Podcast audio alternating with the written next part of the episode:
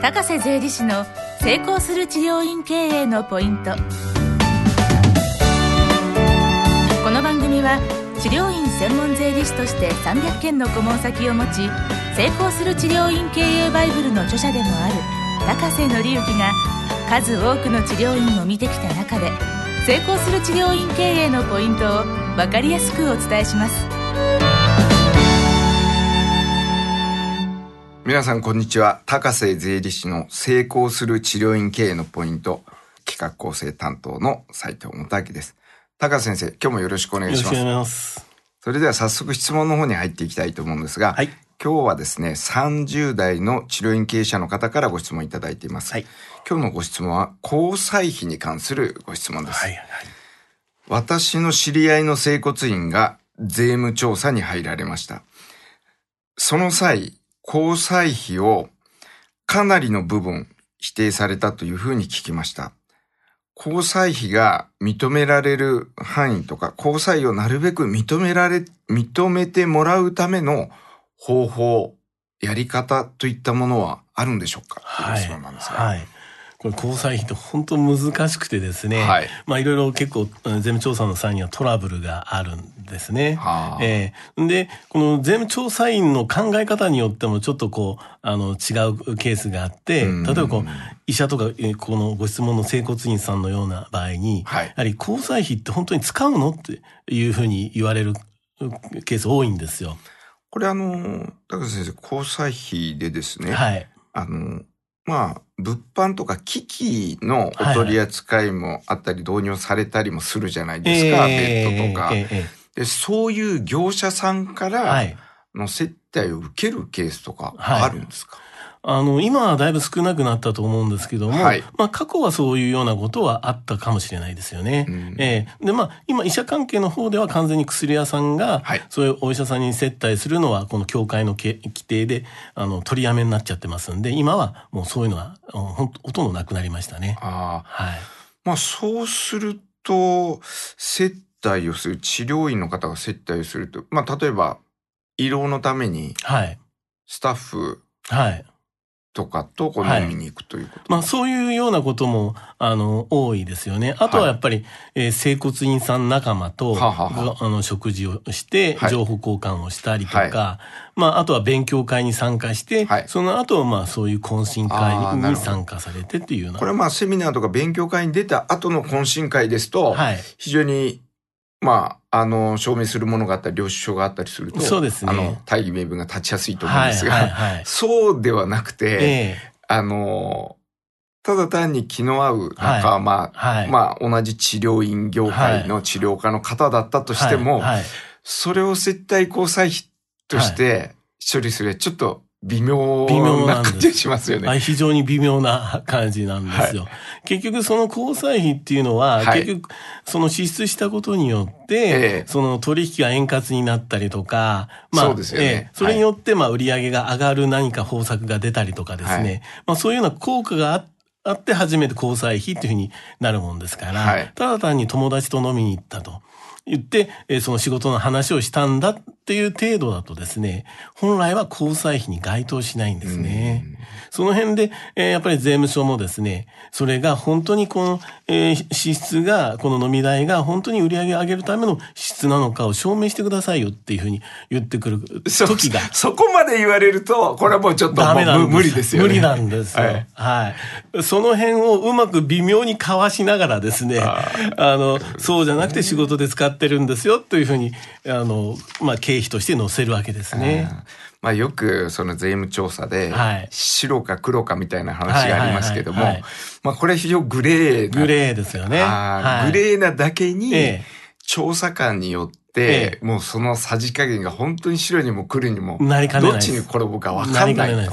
そういうことなんですね。なるほどですね。はい。そのためにはい、できることであれば、はいいわゆる、あの、例えば支出しました、飲食店で、えー払いましたと、はいその領収書をいただきました。その裏にですね、ええ誰と言ったかと、はい。そしてどう、どういう理由で言ったかという、いメモでいいから、鉛筆でいいから書いとくと。いうのは一つの防御策だと思います。うん。そうすることによって、あの、あ、えそうやって一応事業で行って、そういうような、一応、うん、の、いろんなことをしてるんですね。そういうふうな手間もかけて、えまあ、交際費として、え経費をを支出してるんですね、ということをアピールしてるなるほど。意味があるんですね。これが高先生のおっしゃるように、その誰と言ったかということを書いてて、はい、毎回同じとかだとやっぱまずいですもんね。まあそれはちょっとね、はい、まずいですけどね。はい。だから現実的に、やっぱり何を証明したいかというと、やっぱりその仕事のために、えーあの、売り上げ上げるためにこう支出してるんであって、うん、それで本当に支出してるんであれば、それやっぱり経費として当然認めろよっていうような話ですから。うん本当に情報交換のためなのか、はい、単なる騒いでそうです、ね、っていうのかっていうことですね。はい。はい、それを、やっぱり、ここで難しいのはですね、ええ、税務調査官に本気にさせちゃダメなんですよね。あ、まあ、喧嘩ではないですけれども、はい、なんかこうつまらぬことでこっちが意地を張って、そうですね。相手を、まあ相手もやっぱり人間ですから、ね、はい。向きにさせると、ええ正論で来られるとこっちが突っ込まれるとまずいわけですから、こちらは証明しなきゃいけないわけですね。その方がそれはもう大変ですよね。えその証明ができない、例えば今言ったような領収書何も書いてないと。はい、だ誰と言ったかっていうところとか、ええ、それが事業として言ったのかということを、え、例えば過去の手帳を見ながらとか全部こう証明していかなきゃいけないんで。それは大変ですね。まあなので、高瀬先生おっしゃるようにあまり向こうを怒らせないっていうか、そうですね。向きにさせないっていうことも。そうですね。重要だと思います。なるほど。この辺はですね、やっぱり、あの、本当にちょっとグレーなところがあるんで、はい、えさらりとこう、かわすっていうような。じゃあ、ちょっとそこについては、ええ、あの、治療院の先生方も、はい、大人の対応をしてくださいよっていうことですね。すね。はい。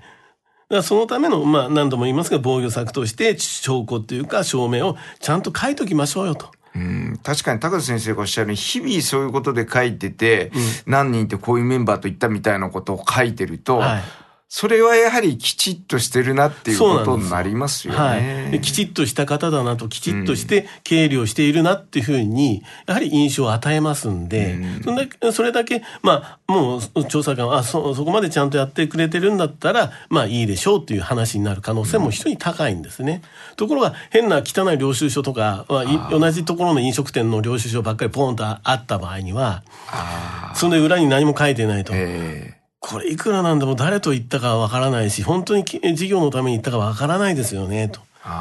これ、先生、これちょっと全部経費に認めるの、ちょっとやっぱりおかしいんじゃないでしょうかっていうような、そういうやっぱり当然のやっぱり話になってきちゃうと思うんですよね。なるほどですね。えー、で、その時に意地を張って、いや、これは全部経費じゃあ先生、全部証明してくださいよって、そこで喧嘩になっちゃったりして、そうすると調査官も引くに引けないで、その半分だけを経費から認めないっていうふうにしようかなと思ったら、全部認めないっていうふうに言われてしまう可能性もあるかもしれないですよね。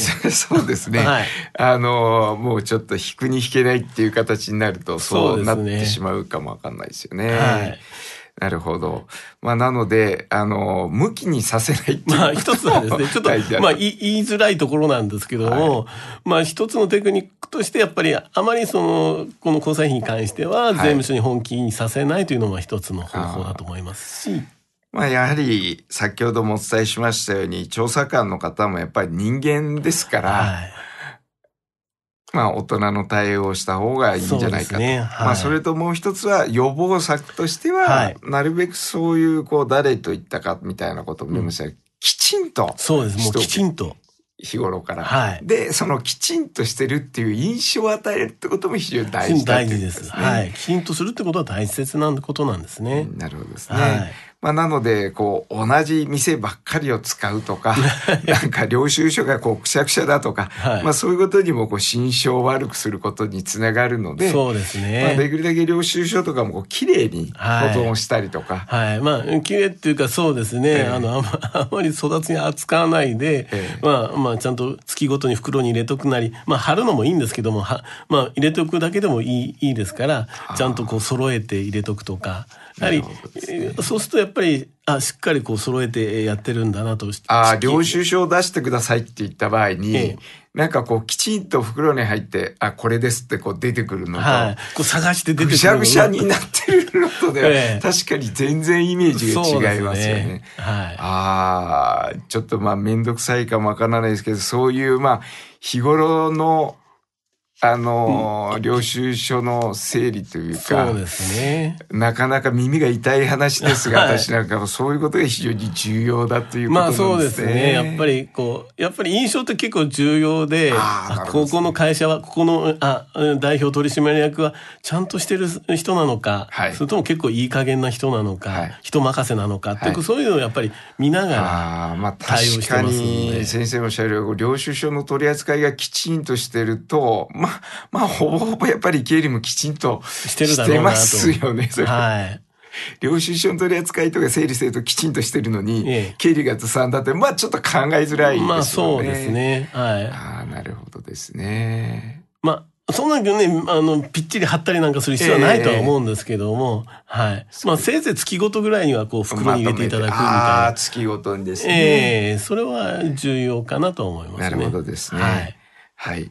わかりました。じゃあ、交際費の認められる、認められないっていうことは、まあ非常にこう幅があるし、はい調査官の方によっても幅があると。そうなんだですね。できるだけ認めていただくためには、そういう整理をきちんとはい。月ごとにまとめたりしておくということですねですね。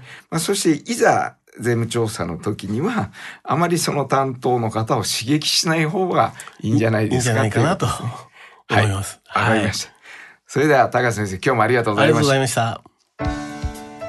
リスナーの皆様から高瀬税理士への質問を募集しております接骨院経営と検索していただき広告を除いた一番上に税理士法人フォルテシアのホームページが出てくると思いますそのページの下の方にある問い合わせフォームからご質問をお送りくださいこの番組は提供税理士法人フォルテシアプロデュース斉藤元明によりお届けしました。